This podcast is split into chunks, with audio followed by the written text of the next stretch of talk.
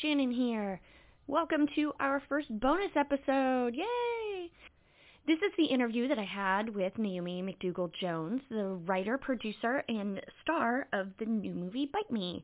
And the audio quality is a little wonky, but it was most certainly over the phone. So uh, I hope you enjoy it. Don't suck. Hi, I am Naomi McDougall Jones, and I am the writer, star, and producer of the independent feature film Bite Me, which is a subversive romantic comedy about a real life vampire and the IRS agent who audits her. Um, mm-hmm. This is my second feature film. My first feature film came out in 2014. It was called Imagine I'm Beautiful. It's, it was a 12-time award-winning film on the festival circuit and got a theatrical distribution deal and is now available on Amazon Prime. Um, but right now, I am in the middle of a 51 screening, 40 city, three-month tour with Bite Me um, that began in New York City on May 1st, uh, May 6th with three sold-out screenings. And from there, myself, my husband, and a documentary filmmaker moved into an RV and we began driving south and doing screenings. And we are now in Santa Fe, New Mexico. And then we're heading west, continuing to head west, going up California to Portland, Seattle, zigzagging our way back across the Midwest through New England and ending again in New York on August 1st. That's amazing. Yeah, it's very exciting.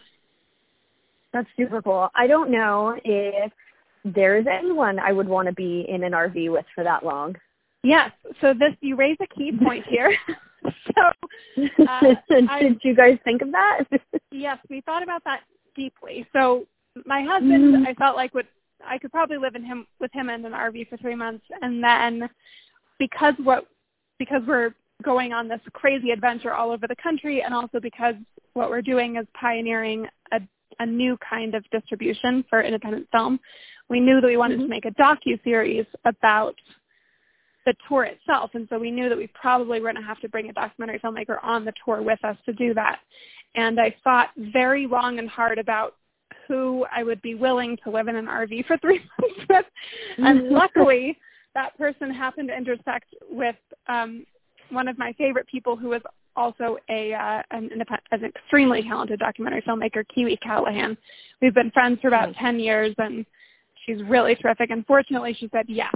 So it's a short list of people that I would live in an RV with for three months, but fortunately I'm in this RV with two of them.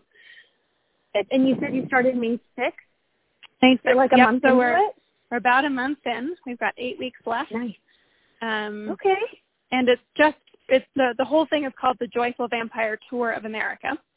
Um, and at what we're trying, what we're doing that's different. So the way that independent mm-hmm. films are normally distributed is terrible. Yeah. It's terrible for oh.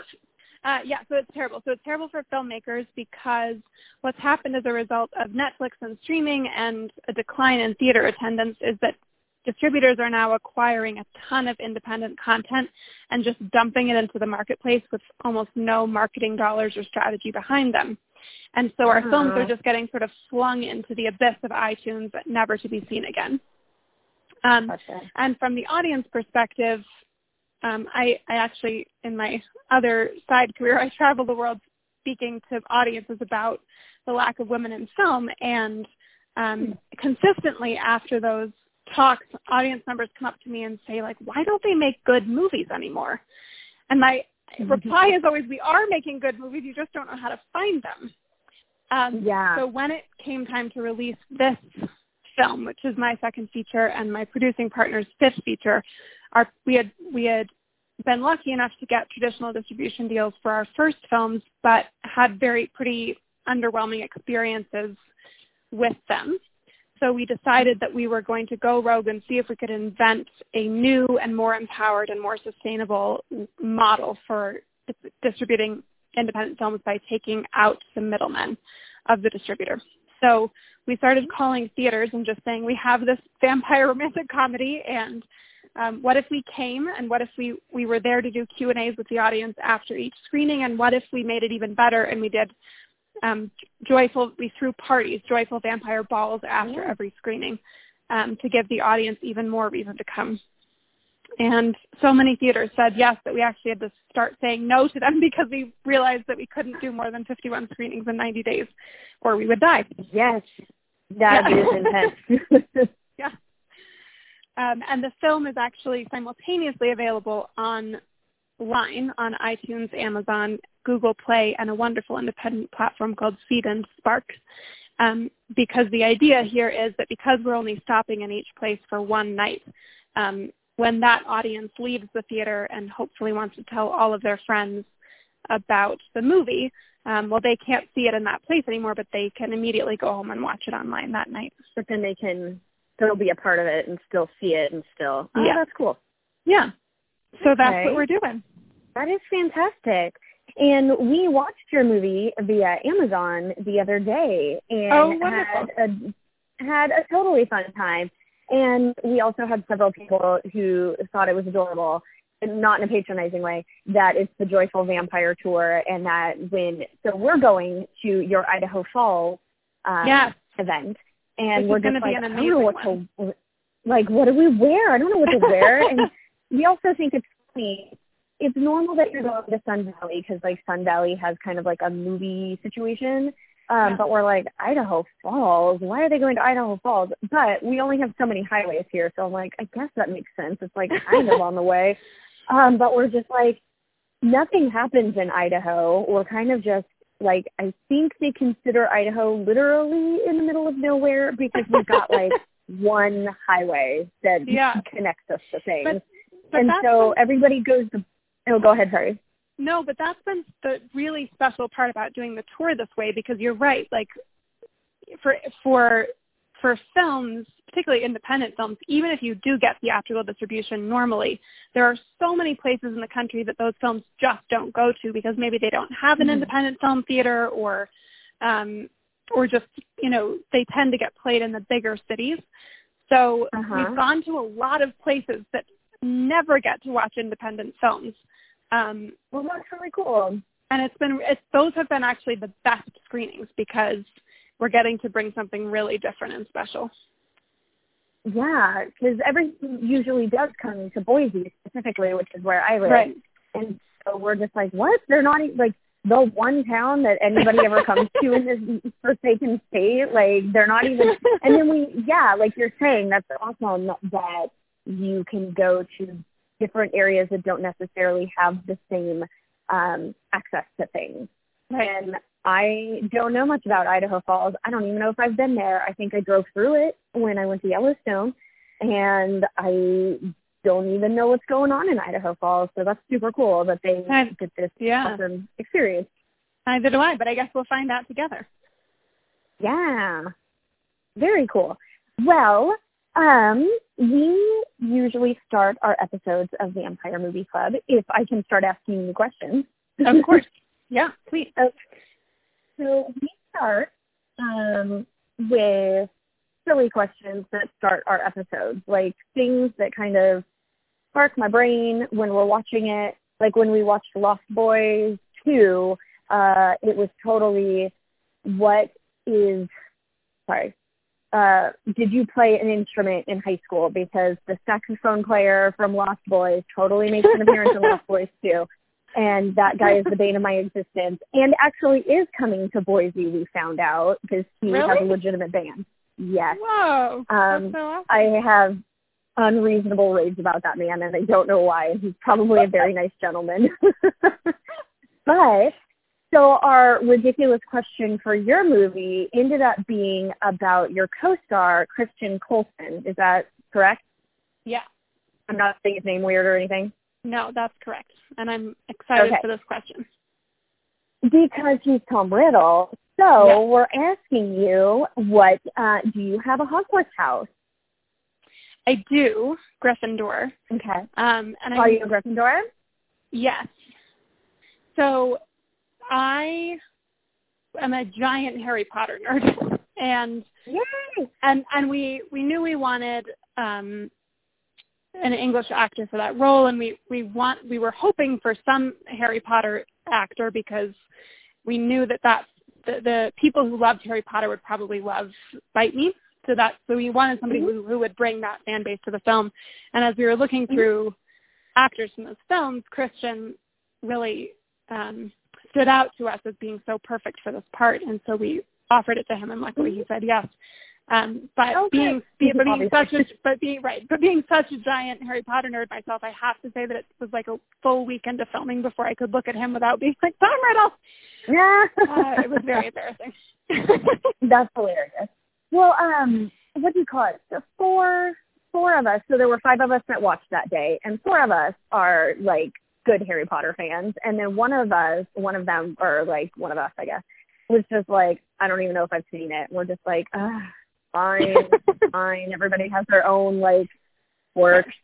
And so we're watching the movie, and three of us were just like, I'm like, and normally I can pick up on people's voices, and I'll mm. recognize their voice before I ever recognize their face. And I'm just like, who is that man? And it wasn't until we started recording that I'm like, oh, okay. And then that's where our our question came in, and so it all kind of came yeah. full circle. Yeah. Um, we have two Hufflepuffs and two Slytherins in the group of five that oh. we were. Very good. Yeah. And then the fifth member does not know their house because they don't. No, he doesn't. Harry Potter person. Yeah. No, he knew enough to say one syllable from each house, which I uh-huh. was quite impressed with. um, and so I'm just like, I wouldn't be even. I'm like Griffa Raven Huffleslaw. Yeah. Like Good yeah. job, that guy, for coming up with even that. So that is super fun. Um, are you, are you a Hufflepuff or a Slytherin? No, I'm a Slytherin. okay. My and... husband and I um, are both Slytherins, and we both have tested as Gryffindors. Thought it was uh, thought it was crap, and then cheated and retook the test so that we got the answer we wanted, which I feel is a very Slytherin thing to do. I it is a very Slytherin thing to do, but that's part of the hat, right? Like if you were really had the hat, yes. you you're mm-hmm. you would get to be part of it. Yes, and that's exactly what my husband explained when he was telling his story, where he's like, "No, the hat takes into account what you want," and I'm like, "You're right, it does." so we are both um, we are both proud Slytherins, and it's just funny that we've been together for almost ten years we went to Universal recently, and it wasn't until this Universal trip, like Universal Studios trip, that we're just like we found out that we both tested Gryffindor, both cheated, and both decided on Slytherin. What? Oh, we're you did like, that oh. together independently. You did the same thing. Independently, we did this. Wow. And we're like, oh my god, we're in love. It's gross. That's amazing. That's so, so sweet. that was cool. Um, so one of our questions, I think it was from Jordan, was when you were writing this, did you write vampire first or romance first? Yeah. Okay. So the the the seed of the idea started with romantic comedy because I love romantic comedies a lot, but like from the 80s and 90s when they were good movies. You know, like smart and well written and feminist and just good movies. Um, and it's as a viewer, it's made me so sad that that genre has taken such a horrendous nosedive into Katherine Heigl mm. fluffland. Um, and so I was, I, I really wanted to write a great one and see if I could revive that genre. And um, so I was sort of mulling around how to do this and, and grappling with the fact that in the 80s and 90s, those films are set against a backdrop of a time that was really sort of giddily optimistic and hopeful and freewheeling and mm-hmm. um, joyful. And now I was trying to write this the same kind of movie in the context of a world that is really sad and dark and scary and cynical. Um, oh, cool. And so then I was try- I was trying to figure out how do you, what the answer to this conundrum was when I was acting on the set of HBO's Boardwalk Empire and mm-hmm. got chatting with one of the background actors one day who revealed to me that she was a vampire. And oh, cool. my reaction was what? And then my second reaction was, uh, tell me everything. And so she explained to me that there is a r- real life global community of people who identify as vampires. And I went home and I fell down the internet rabbit hole of researching these mm-hmm. uh, this community and watching their vlogs on YouTube, of which there are a surprising number and mm-hmm. uh, just became completely fascinated and I knew I wanted to make a movie about them. And suddenly, in a flash, realized that that was this also the solution to my romantic comedy problem was to put vampires in it. Oh, nice. Um, I appreciated all of us did in the club appreciated that it was a different take on vampires because we are most certainly watching 700 some odd vampire movies. Oh my and we're getting to the point Are where you? we're just like, well, we want to watch. So our gimmick is that we want to watch every single vampire movie ever made. Uh, we're starting like primarily with American-based movies, and then Okay. um, we're not excluding foreign films, but I just also don't speak many languages and so can't necessarily because they are like really popular in like Mexico in the 60s or in Oh, Japan in the 90s.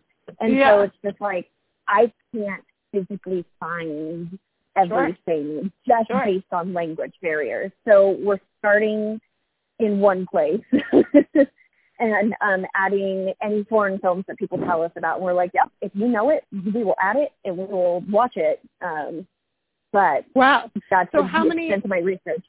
How many films in are you? 55 or 56. Like, Whoa. That's We just, very um, impressive. And so we, um, I know the 50th one was recently, and then we've watched several since then. Um, but we, we, it's a collective of people. We've got like, um, I don't know, 20 some odd members, and people just come over to my house. We watch it and we talk, and so it's a rotating group of guests.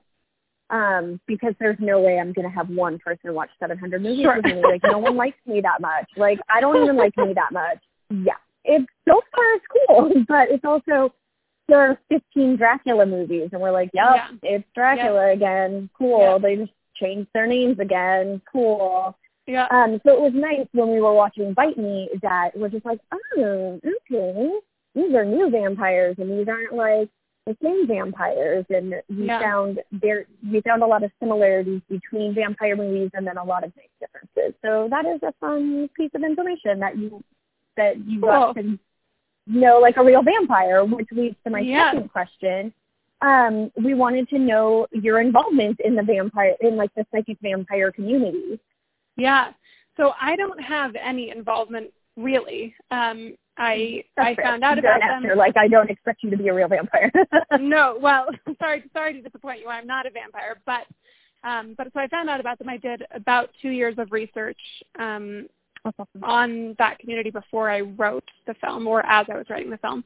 Um, Mhm. But I will say that since the film has come out, I have gotten to interact with quite a few vampires um, who have come to see the movie in various cities, and all of them have been super excited and loved it, and um, spoken a lot about how accurate it is. It is. So that's very exciting. Um, actually, a couple of nights ago, we were in Austin, Texas, and the king and queen of of the Austin vampires came to our screening and talked to me for quite a long time after. It was very exciting, and they've invited me to a Oh. vampire ball in at Halloween, which I feel extremely excited for. Oh my god, that's super cool. Yeah, One of the things we noticed um, with your movie and then the two, and then um, there's a new television show that all kind of um, has started talking about like non-supernatural vampires, like real vampires that are living in modern times or whatever. It's not Yeah. modern, today, but whatever. Um, and one of the questions I posed was, I wonder if this will be a trend in vampire movies and in vampire um, like uh, media. If Yeah. that'll be a trend that starts to get picked up, which is super interesting and super cool um, to see how things kind of progress. Um, yeah. Well, what's in- interesting. what's interesting about that is that when, so I started I started writing Bite Me five and a half years ago, and and as I Mhm. don't have to tell you, vampire um, interest in vampires comes in cycles, right? So I started writing Yeah. this movie on a down cycle vampire moment, and as I was writing it, everyone Yeah. was like, "Vampires are over. Nobody cares about vampires. Why are you writing a vampire movie?" Um, yep. and then luckily, just as it came out, the the vampire cycle kicked up again. And it is Yeah. really interesting that so many of them are real. And I think um, as I was doing my own vampire movie research before writing this, which was not nowhere near as extensive as yours, um, I was Mm-hmm. notice I was noticing the extent to which what vampires mean in pop culture is always so tied to what's going on in the world. Um, hmm so I think I, I don't know what exactly this means about our, our cultural moment, but I think, like I said, it's, it's kind of a time where we've lost magic and we've lost belief and we've lost, um, I- like I think we're, we're, I think all of those things. It's like a we we have to look at vampires in a more realistic way in that context somehow. Mhm. No, it's interesting that you say lost magic though, because it does. There's just this like oppressive, like everything is heavy kind of feel, Yeah. and like where where is that like sense of like sense of whimsy, which also ties Yeah. back into like how we thought it was cool that it was the joyful vampire tour, and we're just Yeah. like, yes, like I love myself a good broody vampire, like I love Yeah. myself a broody vampire Sure. but I can appreciate like still having that sense of whimsy. And one of the things we mentioned when we were watching it is when you uh your character and your two roommates uh go into the park and you're gonna make your big like announcement to the group and how each one of you are just like, Oh yeah, we'll totally dress in vampire drag, this will be great and then um each one of you were so distinct in Mhm. your outfits, which was Yeah. fantastic. Because one of the things that we totally talk about in every single dang movie is like, why do they all dress like they're from Underworld? Like, why do they all dress like they're from Blade? This is killing me.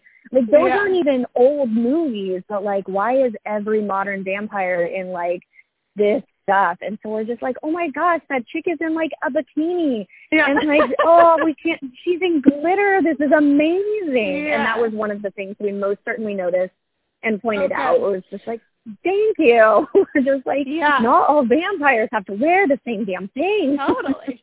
Well, and I have to give full credit to that to our costume designer Veronica Moonhill, who killed it overall in this movie, but most of all killed it in that scene. Um, that was good. and and and this feeds into actually your earlier question about what you're going to wear to the the joyful vampire ball. So the Mhm. instructions initially we thought we'd invite people to dress up as vampires, but then we realized that not everybody likes to dress up as vampires. And so we instead decided to make the instructions to come dressed in whatever makes you feel most joyful, which can be vampire related or not. hmm Um, and we've had some really incredible interpretations of those instructions so far in the That's tour. awesome. Yeah. Um, but I will agree with you on vampire um, like swings, where it's just like it's they're really really popular and then they're really really not.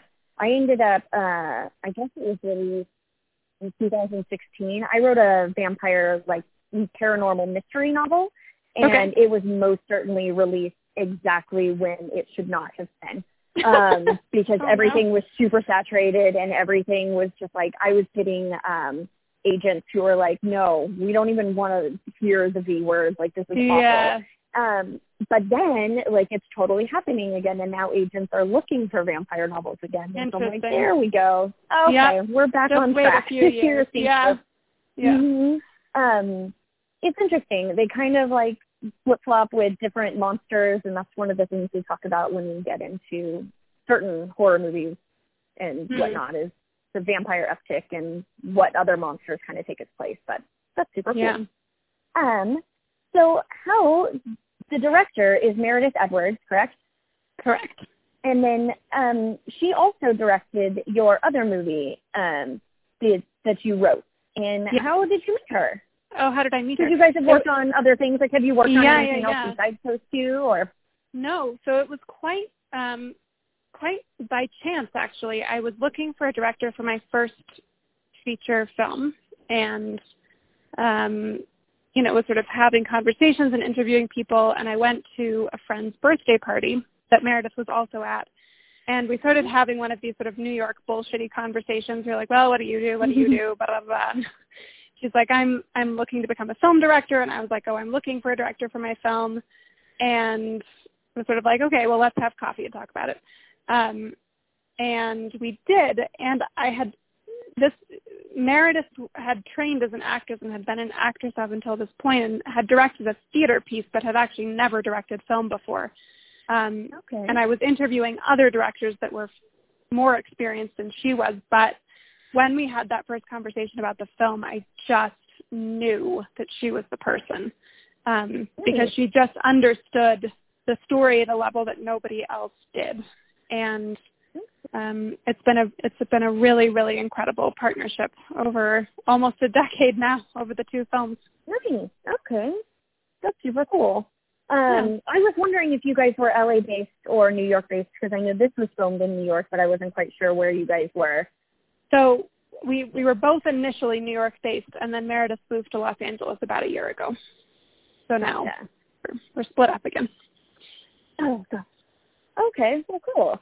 And then one of my, not specific to your film, so I'm sorry, but it is um, a Vampire Movie Club question that we asked, Yeah. or that we were asking, is, let's see, we have one, two, three things. So I know you researched the vamp, like the real vampire community when you were writing this. Were you, did you have any previous interest in like supernatural vampires in the past? For sure. Um, I loved I loved specific vampire movies a lot.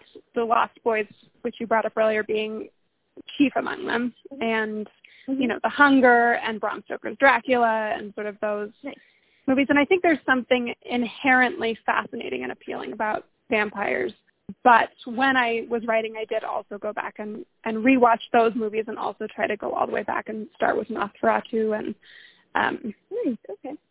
also well, I watched a lot of dark, sh- more of that of the original Dark Shadows than I would have maybe liked to to try to understand the whole Barnaby Collins things. Yeah, Yeah, it was a TV show. yeah, yeah.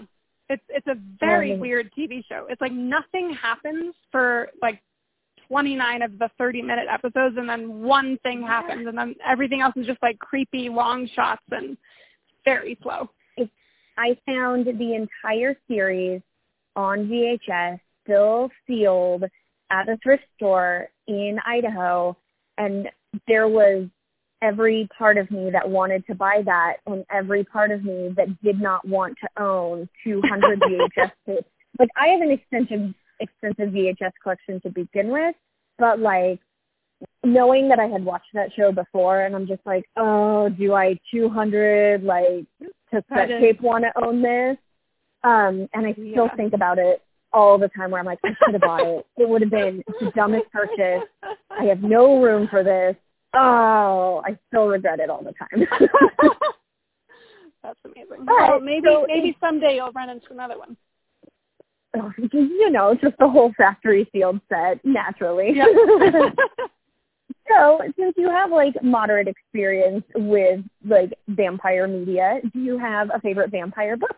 oh, um, I actually allowed to say love It's okay. I actually love Dracula, which is such a boring answer, but I really think Yeah. that is a fabulous book and one that has really stuck with me since reading it. oh, cool. Yeah. And then, do you have a favorite vampire movie? I know you I'm gonna kind of have mentioned Lost Boys. yeah, I think Um, I'm gonna have to go with Lost Boys. Gotcha. And then, Although this although one, Let, oh, although the original Let the Right One In is of course also unbelievable. It- yeah, we did a double feature of that where we watched is I think it's Swedish, the Swedish version and the American version, and kind of comparing and contrasting the differences. Mm. And um, easily, all of us were just. We also had a bad. We didn't have subtitles. We had it dubbed, and it was a bad dub, and we're just like, ah, that's Oh, that's We we could have been able to like Yeah. be like read it and be a part of the subtitles and their acting and their interpretation and stuff like that, um, as opposed to this really bad American dubbing. Yeah. Yeah. Um. And then this one is for me because I have a degree in history and love research more than I should. And in writing my own vampire novel, I decided that I wanted to know everything about every single vampire um, mythology on the planet. And it turns out that every culture on the planet has some sort of like Yeah. vampiric like mythology. It's not just like banshees are from here or zombies or from are from here. Like Right. like you have monsters that are very specific to certain regions. Asia's got really cool monsters. Um, but every single culture has vampires. And so do you have a particular like vampire characteristic that you find interesting, like sunlight or garlic or mirrors or, or like counting or whatever or there's one in Laos where they turn into a puddle of goo and go fly around and attack Wow. people. like, um, do you have a favorite like piece of like one of their myths? Well, I guess because this relates most closely to my vampires that I've spent five years thinking about, I think Mhm. I think the blood drinking aspect and sort of what that means and what comes attached to that is so fascinating, and the way that that has modulated the meaning of that has modulated throughout history, but how it's always been very tied to sexuality and the culture's relationship with sexuality, I think is really Mhm. fascinating. And the ways, and, and I was really fascinated to learn what an impact Anne Rice singularly had on transforming what that meant um, Mhm. from being sort of like a like she sort of made it a very appealing and sexy thing, where before Mhm. I think it had largely been monstrous, a monstrous sexual thing, like sort of a Mhm. an aggressive thing. Yeah, and then she definitely, I think she changed the tone of a lot of what vampires meant. It's kind of amazing There was that one a- person could do that. Yeah, I know they they try to like even in the Bela Lugosi Dracula, like they're trying to show him being sophisticated, but never once is he like ultra like romantic and like sexualized. But Bela Lugosi as a person was Sure. like dreamy for the time. Um, but then that's it never really ultra took off until later. Like even as we're Right. watching older ones, like they are just monsters and they are just like they're either space monsters or or like um, supernatural monsters or they're science based and it's always um, attacking. Um, and it Right. was it's not until later and most certainly in the 70s when she wrote uh, was it the 70s when she wrote Interview with a Vampire and like Oh, other stuff. You would know better than I. I feel like it. I feel like it is, but I feel like there's going to be someone on the internet yelling at me right now. um, that's oh like, well, no, she wrote it, and everybody. Yeah. that that was allowed to change the idea of it. And it's so funny because you do have like ultra romanticized vampires now that you've got all sorts of fun ways that vampires exist. Right. For sure. but one of the things we did notice in your movie is um someone had mentioned like why do why are they biting them on the wrist and i'm like well i think that's the most like that's the vein you can get to that's the least sexual because you got your neck which is a little too intimate and you've got like the vein in your inner thigh which is like a little too intimate for just like drinking purposes and i thought wrist like wristing that's not like a verb um was a very normal and like the general like easy way to get Yeah. what you need. Well, this so it's interesting that you bring this up because of the videos that I've watched of vampires feeding, most of them do it in different locations. Um, like a lot of them will Mhm. have preferences, and sometimes the the vampire donor relationship is sexual, and then it does tend to be um, in more intimate places. Um, but one vampire, one real vampire wrote to me through the internet and said, actually, the one thing you got wrong is you don't feed on the wrist because oh, it's too close to the vein. But then immediately after that, another vampire contacted me and said, I always feed on the wrist. So who the hell knows? But I think I agree with you that cin- I agree with you that cinematically, it's like a it's like a very satisfying place to watch her feed from. yes, like especially in the context of your movie where I'm like, no, that one makes sense. Like that's not like too intense for just friends or just like um a paid kind of a relationship. Like Right. Right. It's, Yes. right. It's, it's not overly intimate. Well, thank you. I appreciate that uh, valid, validation. we also have a lot of uh, we have one member of our club who gets really angry angry because they always seem to bite them on that muscle like on your shoulder like it's never necking like it's never right in the Mm. neck and like right in that vein it's always like i think it's your trapezius or something like that and they're just like that's a muscle you're not gonna bite there that's the dumbest place to bite right. It will bleed. Right. That's, yeah a, that's a great point. so uh so I appreciated it and I yeah. well, um, go in a minute. Um, do you have like a favorite scene that you put to film? Uh, from from Bite Me. Oh yes, pardon me. Yes. um. Oh gosh, it's so hard to choose. Um, the probably the most fun film to scene uh, to sorry the most fun scene to film was the vampire ball in the movie because nice, yeah. um, we shot it in this incredible synagogue that that's been turned into an artist space on the Lower East Side in Manhattan called Angel Orensanz that is just in- stunning inside. And our production and costume crew did such an incredible job dressing it up. And we had 75 of our friends and colleagues show up at 5 a.m. dressed as vampires for free to be extras in that scene. And um, and because I I was acting in the movie, um, I didn't.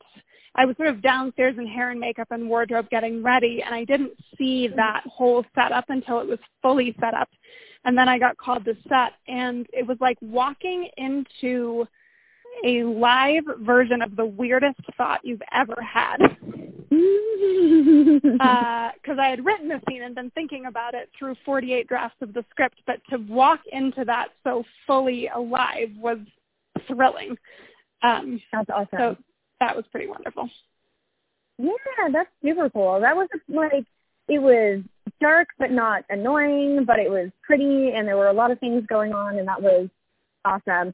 And I also decided that at the vampire ball in Idaho Falls, if there are not if there is not a king and queen sitting on a big throne somewhere in that room, I'm going to be upset because you always see like these big vampire conventions or these big vampire yeah. meetings, and you always have these like ridiculous grand throne chairs. I and. I'm just like, I want to be the kind of person that just gets to sit in one of these chairs and is like so confident enough to just sit there and be like, yes, exist in my society, like exist in Yeah. my presence. That's fine. Well, and so I'm maybe- like, I want one of those chairs. So maybe if we don't have one, you could locate a chair and sit in that way. That will be the joy that I wear. I will just Okay. be the chair. Okay, we'll work on and like it. it has to exist here. Cool. Okay. Well, fantastic. Um, it was really great getting to chat with you about your movie. Uh, we had a you. good time watching it. Thank you for having me on and watching the movie, and I can't wait to meet you in Idaho Falls. Yay! Well, have a wonderful rest of your afternoon, and thanks for chatting with me. Thank you. You as well. Thanks everyone for listening to our interview. If you want more information about Bite Me the movie and where you can see it and what is left of the Joyful Vampire Tour, you can go to bitemethefilm.com slash joyful vampire tour and you can get information about their next viewings. It looks like they have four more as of today's date, um, July 26th. There are three screenings in Massachusetts and then their final screening in New York on August 5th. And if you are not in one of those states, you can definitely watch it online at Seed and Spark or iTunes or Google Play or Amazon. So let's help them get their movie out and seen by tons of people. Thanks everyone. Don't suck.